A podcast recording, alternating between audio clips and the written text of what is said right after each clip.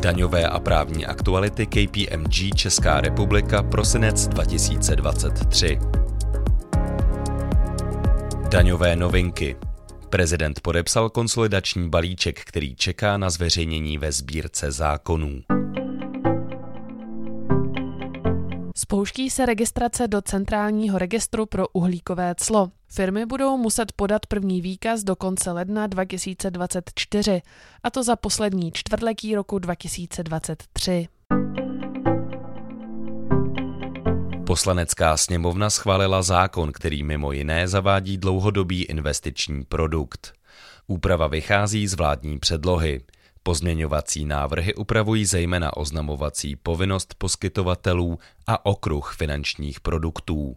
Z daňového pohledu je nejvýznamnější zrušení dodatečného daňového zvýhodnění při provádění transakcí v rámci produktu. Pro zdanění z prodeje investic v dlouhodobém investičním produktu tak budou platit standardní pravidla. Návrhem se bude dál zabývat Senát.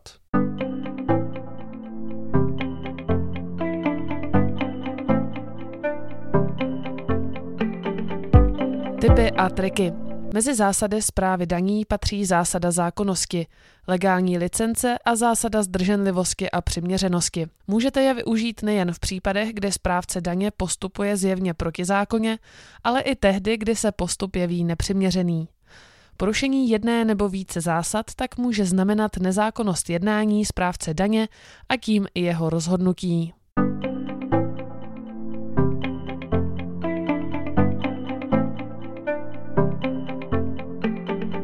Právní novinky.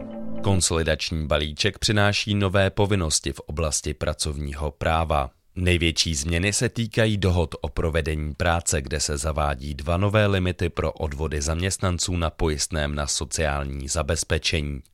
Původní fixní hranice 10 000 korun se změní na variabilních 25% průměrné mzdy. Druhý limit se uplatní v případě souběhu dohod u více zaměstnavatelů a nově se sčítají výdělky zaměstnance u všech zaměstnavatelů. Účinnost těchto opatření je posunuta na 1. července 2024.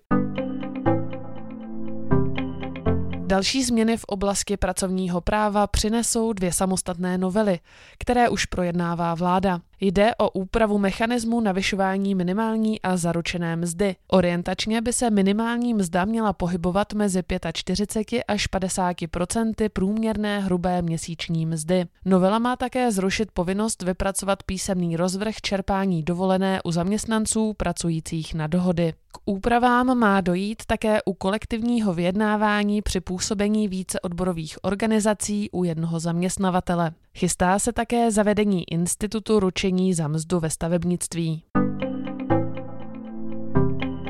Podniky, které se v Evropské unii účastní spojení nebo se ucházejí o veřejné zakázky, mají povinnost notifikovat obdržené zahraniční subvence, pokud překročí stanovené limity. Novou povinnost přináší Evropské nařízení. Oznamovací povinnost začala platit 12. října. Od října platí také Evropská směrnice o smlouvách o spotřebitelském úvěru, která reaguje na digitalizaci finančních služeb. Zvyšuje ochranu spotřebitele v oblasti regulace reklamy, informační povinnosti věřitele nebo při posouzení úvěry schopnosti ze strany věřitele. Dotýká se i finanční gramotnosti. Digitalizace krátkodobých tzv. šengenských víz dostala zelenou. Podle nových evropských pravidel bude možné žádosti o vízum podávat online. Žadatelé přes aplikaci zaplatí i vízové poplatky a obdrží vízum. V praxi by měla digitalizace začít fungovat od roku 2026.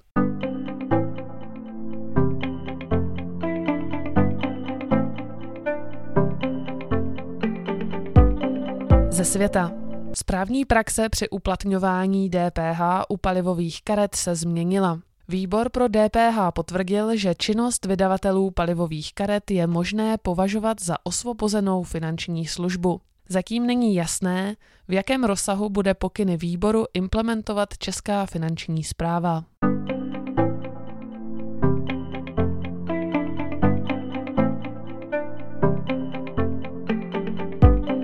Dotace. Senát schválil novelu zákona o investičních pobídkách, která by měla zjednodušit proces schvalování. To se vrátí do gestce Ministerstva průmyslu a obchodu.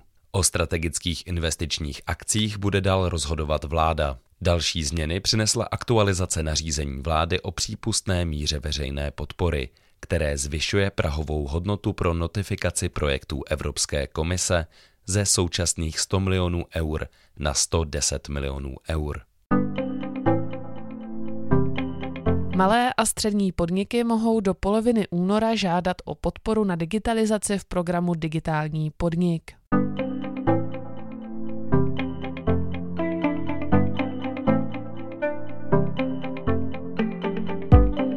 Z judikatury.